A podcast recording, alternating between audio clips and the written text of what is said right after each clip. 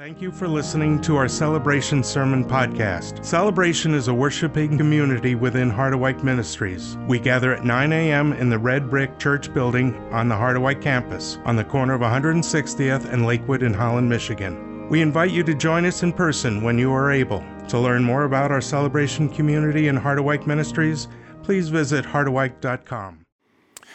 Well, we come to the end of a sermon series. We've had 10 sermons where we're focused on this idea of think like Jesus, core truths of our faith. If this is the gospel that Jesus gave his life for us, what key ideas flow from that gospel and then shape our lives? I'm going to end this morning by uh, focusing on this phrase ideas have consequences, and bad ideas have bad consequences.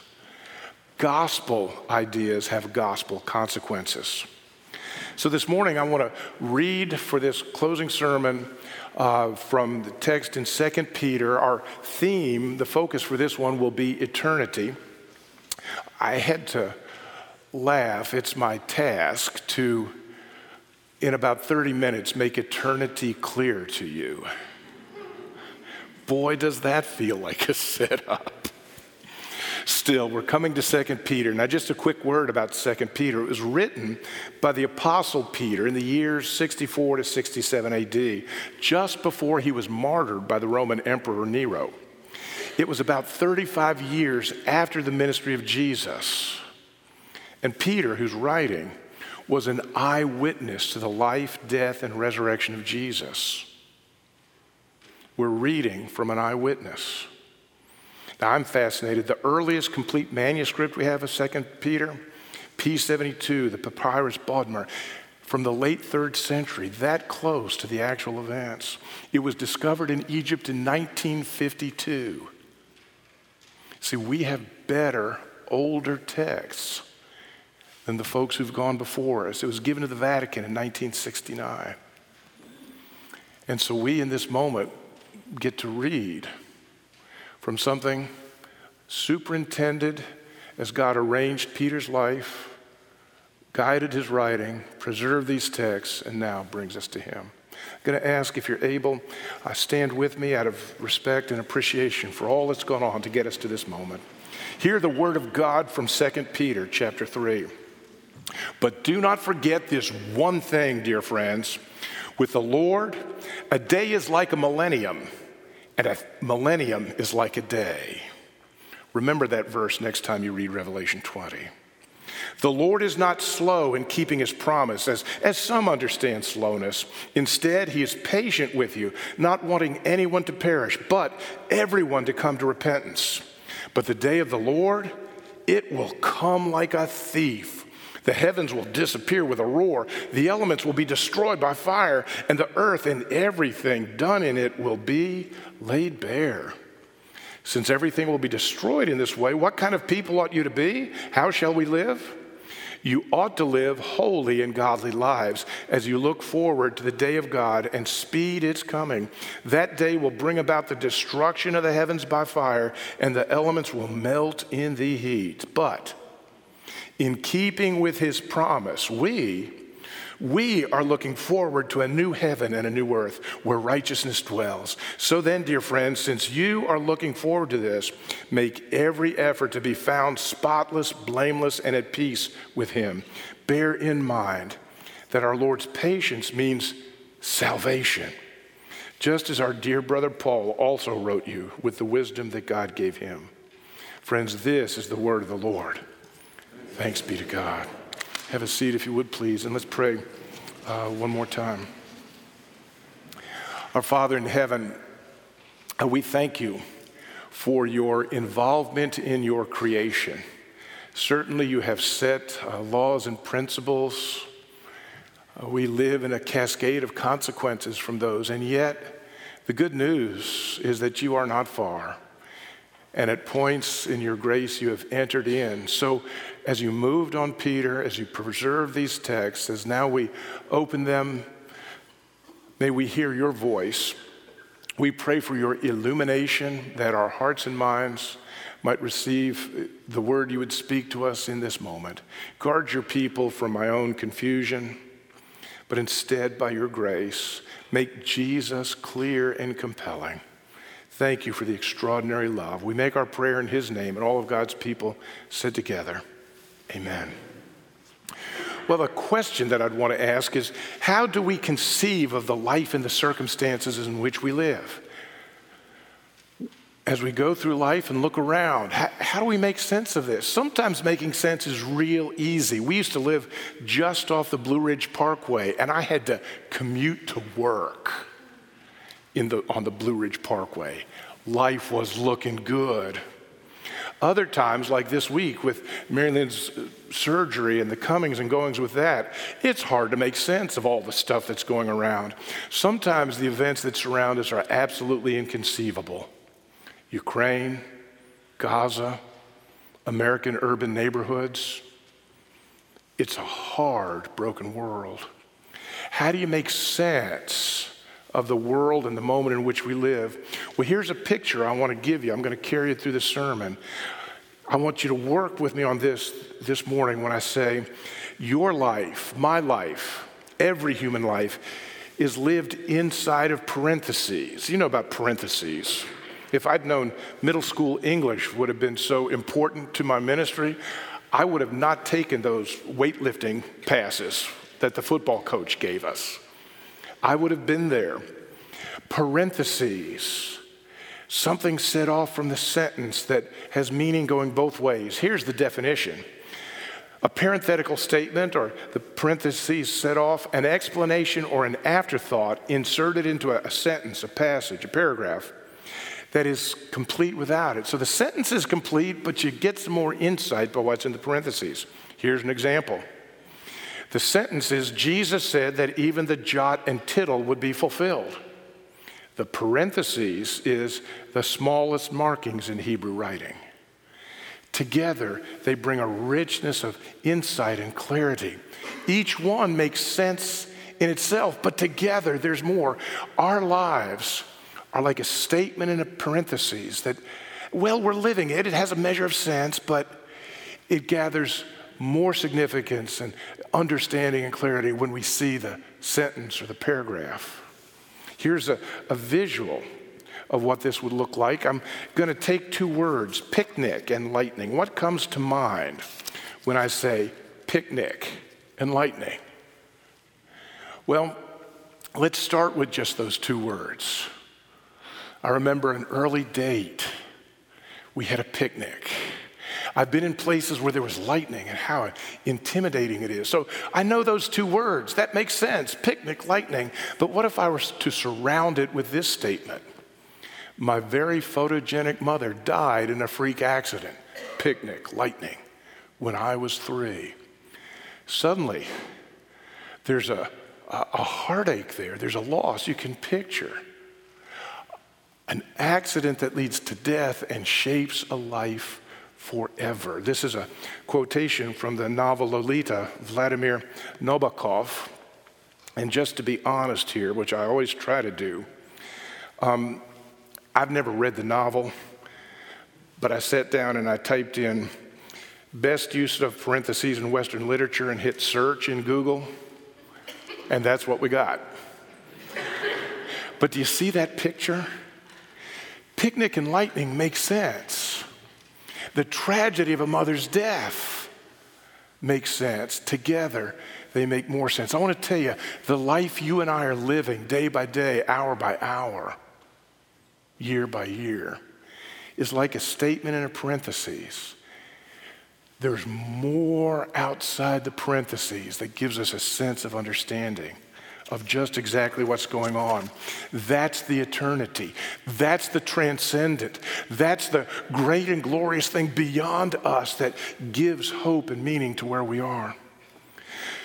The conclusion from this is that we need to approach life, our sense of comprehension ought to be marked by three things. The first is that we recognize that we are limited. We are limited. Our story can't make complete sense apart from the larger story outside of us.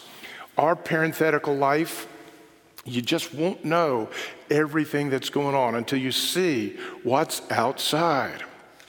Can't make complete sense of it. Our lives are contingent. That means we find meaning for ourselves from something other than our life itself. This is the, why I would say, expressive individualism of our time is such cu- cultural suicide.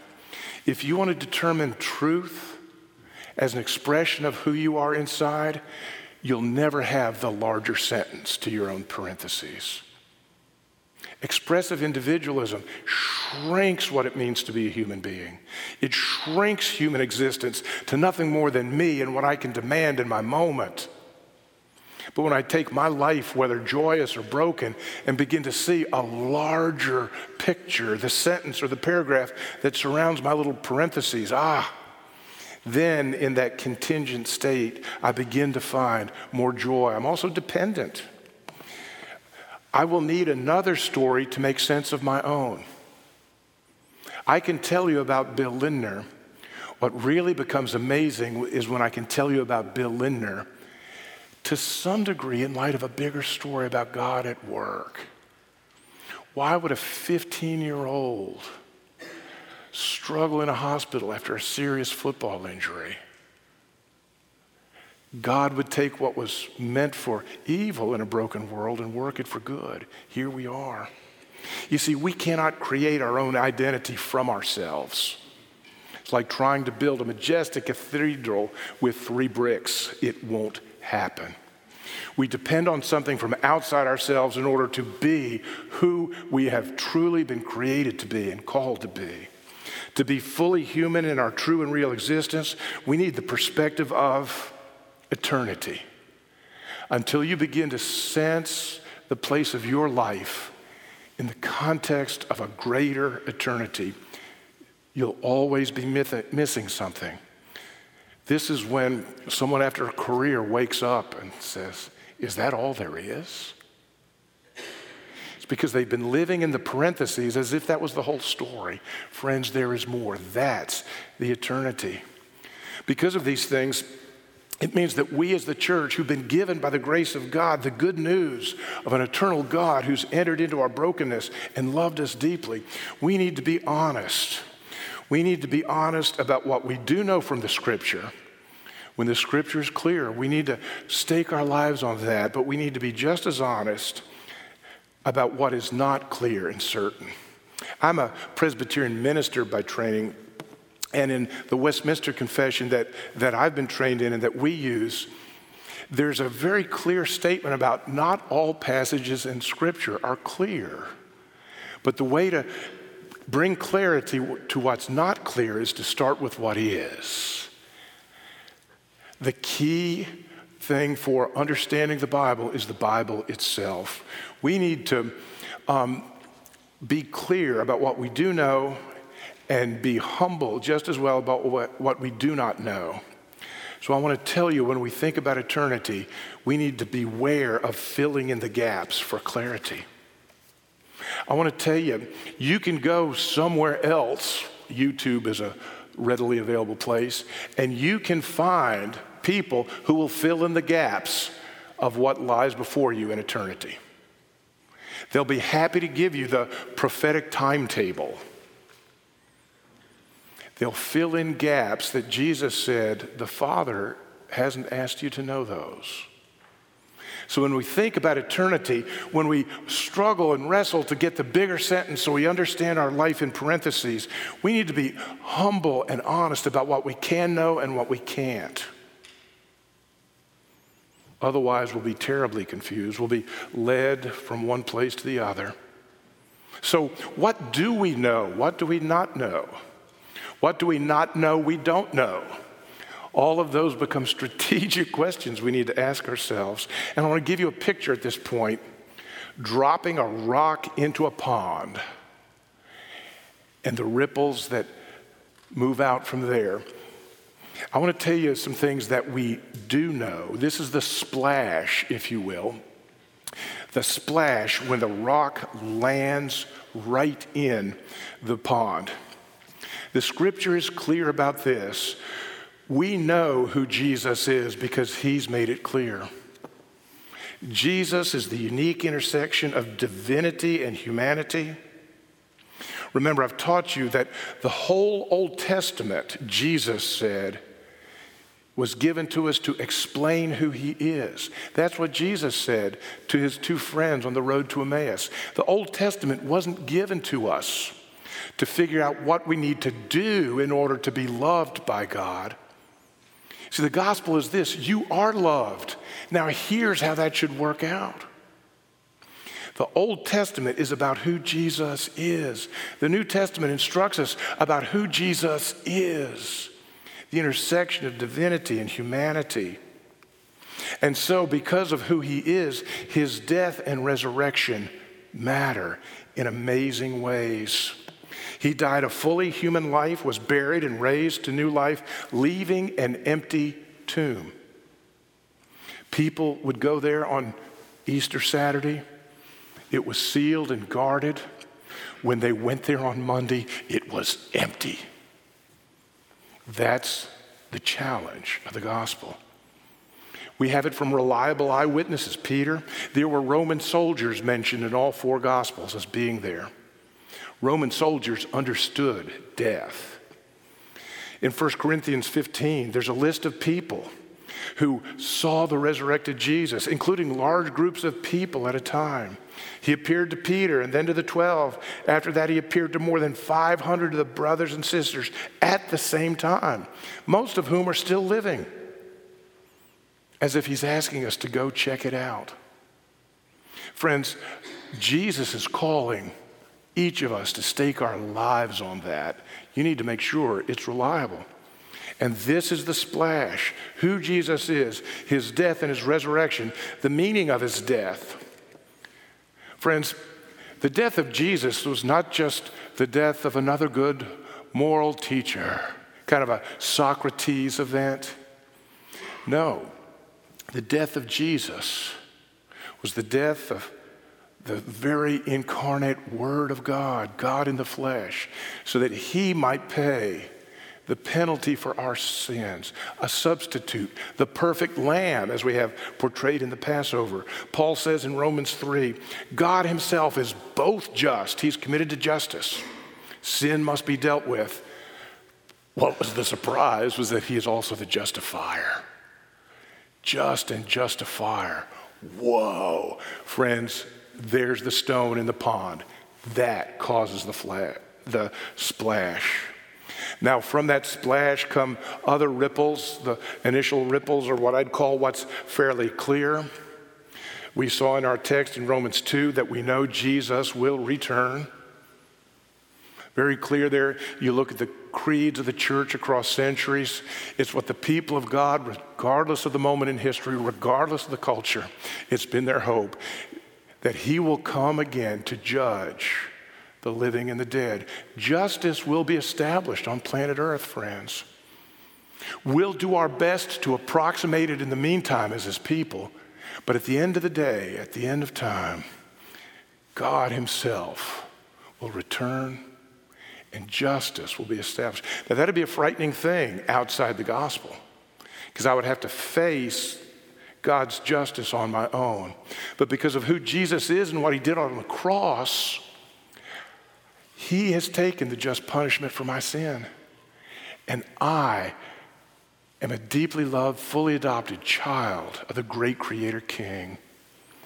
We see all through the scripture, you see it in this text in Peter, but also in Revelation, that the old order of things will pass away and the new order of things will come.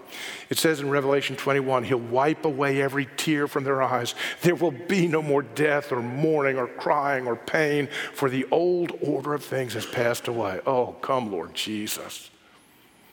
What would that news sound like in Kiev? What does it sound like in our old neighborhood, Holly Grove? According to his promise, we are waiting for a new heaven and a new earth, Peter writes in the third chapter. So the stone and the ripples, and then the further out you go, the ripples dissipate, things become less and less clear. I'll give you some examples. Here's a question that's less clear, as best I can tell in the scripture What happens to me at death? Is there an intermediate state? Do I uh, die and be with Jesus? Do I rise? What happens? Well, we're not exactly sure. I'm just going to say it's a little fuzzy, but you can trust any God who would give his life for you. You see the difference between the stone that is clear, the ripples that come from it, and then a little further out? Here's one I've already alluded to. When does all this happen? The big question certainly is when. And Peter said in our text, it'll come like a thief. That means the return of Jesus will be marked by surprise, not by a five DVD set. You understand what I'm saying? Jesus regularly tells his disciples that it is not ours to know. Listen to Acts 1. Jesus said to his disciples, It is not for you to know the times or dates that the Father has set by his own authority. What more do we need to ask about the when? Live faithfully. And the when is up to a God who would give his life for you. This I know because it comes from the mouth of Jesus. Matthew chapter 24, 14. And this gospel of the kingdom will be preached in the whole world as a testimony to panta ta ethne in the Greek. Do you hear that? To every ethnic group. And then the end will come. Okay, marching orders. No wonder he set us out commissioned with the gospel. Because not until everyone, remember, Peter said it's about his patience, it's about salvation. So, how then shall we live? Given the stone, the ripples, and the further out, the things that we do not know? How then shall we live faithfully, friends? It's clear that we ought to be living lives that are trusting God, that are loving neighbor. We ought to be living lives that are deeply inserted into the scripture, praying, studying, meditating. For the scripture, in a sense, is a glimpse into the sentence around the, par- the parentheses of our life. It's the scripture where the Holy Spirit has promised to meet us and teach us. A people of prayer, because, you know, I, I, I read these studies, these medical studies. People who pray have lower blood pressure. Well, as a guy with blood pressure problems, that's probably a good thing. But I want to tell you if you understand prayer as only something in the immanent frame world, you'll never realize that prayer is our opportunity for conversation into eternity. It's a conversation from our parentheses into the sentence or the paragraph. God will speak and lead and guide. It was Jesus who said, My sheep hear my principle, and then they apply it with the best of their. No, my sheep hear my voice. Prayer is how God speaks into our parentheses. Most of all, for this day, there are the sacraments where transcendence intersects with immanence. For a number of years around the Reformation, there was a lot of argument and discussion about just how is Jesus present here. And some folks said this, and some folks said that. Other folks said the other. One of the reasons I'm here and minister in the context I do is because our tradition, and I believe it reflects the scripture, is that Jesus is here in the reality of the Spirit. It's the promise of His Word, it's the work of His Spirit. We, it, it's not in my goodness, it's, it's not that I can change the bread or the juice. It's that Jesus will be here with His people to do what He said He will do. I've been praying for this moment. I, some of you will experience deep conviction and have opportunity to step away from your brokenness into new life. Others will hear a voice of encouragement. Some will gain clarity on a situation you've been praying about. I, this is where Jesus shows up and is free to do amazing things. Friends, we've spent the past 10 weeks looking at key formative ideas that grow from the gospel of God's grace. We looked at how God is one God, but in three persons. Relationship is built in to the very thing because an expression of who God is. That God has made himself known by the Spirit speaking in the words of the Scripture. These key ideas that shape us as we live for God. One of the great themes we looked at was about the image of God.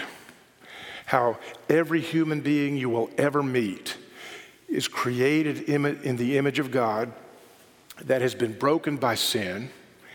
Every person we'll ever meet has been touched by those two things. And the good news of redemption calls us to adoption and to relationship.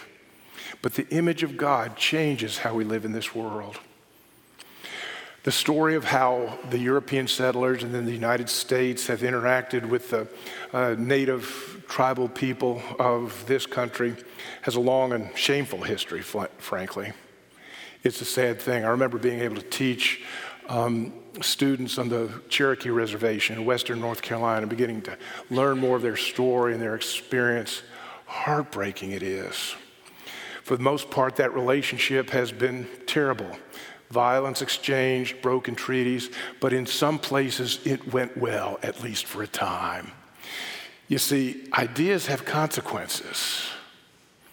And if you have the idea that every person you will ever meet is an image bearer of the living God, even if they're broken, you'll treat them differently. One of the things that has stood out to me in my reflection on history is that as terrible as that relationship has been, there are times that it has been good. What's the difference? You know, one of the best examples of a great working relationship between European settlers and Native Americans? We're about to celebrate it. It's the first Thanksgiving. We ought to look not only at failures, but at where did it go right and why. I want to read to you a little. This is Mourt's Relation, a journal of the pilgrims at Plymouth. Edward Winslow, a eyewitness. He speaks of the first Thanksgiving. Massasoit, their great king, with some 90 men, these are going to be warriors with their king, came and for three days we entertained and feasted, and they went out and killed five deer, which they brought to the plantation and bestowed on our governor and upon the captain and others. Now, what would you do if 90 warriors showed up at your door? The pilgrims with the gift of hospitality, had them in for dinner. Imagine. Over on the next page, again, this is eyewitness. So that there is now great peace amongst the Indians themselves, which was not formerly the case. Neither would have been but for us. And we, for our parts, walk as peaceably and as safely in the wood as in the highways of England. That's the first Thanksgiving. An opportunity to extend gospel hospitality to people who are different, but image bearers and who are loved. Ideas have consequences. This gospel idea of the image of God, broken but redeemed, sets us off on one path. Later, the Puritans, different than the Pilgrims, would arrive. They were accustomed to having the power of the world, and things went differently. I want to suggest to you, and we did this in the sermon, that every time we forget the imago Dei, the image bearing nature of any human we meet, is the minute we go off the path of the gospel. Ideas have consequences. I'm so thankful C.S. Lewis, in his sermon, The Weight of Glory, said, There are no insignificant people. Civilizations, cultures, art, they pass, they're mortal. But every human being you meet will be a reflection of the image of God and a reflection of eternity. Jesus died for them. How can we not love them with the hope and the calling of the gospel. Let me pray for you. Lord God, we thank you that though broken and confused, by your grace you have reached out to rescue us and to transform us. Though we wait with great anticipation for the coming of your kingdom, when you will set all things right, Still, we give you thanks and live that to the best of our uh, empowered ability in this moment. Thank you that the good news of eternity has been spoken into our parentheses. Let us live in the faithfulness of that, not the isolation of our own parentheses. Meet us, we pray, and guide us. For we pray in the marvelous and mighty name of Jesus Christ, our Savior and our God. And all of God's people said, Amen. Amen. Thank you for listening. To learn how to get involved in our celebration community or how to support Harderwyk Ministries, please visit us at harderwyk.com.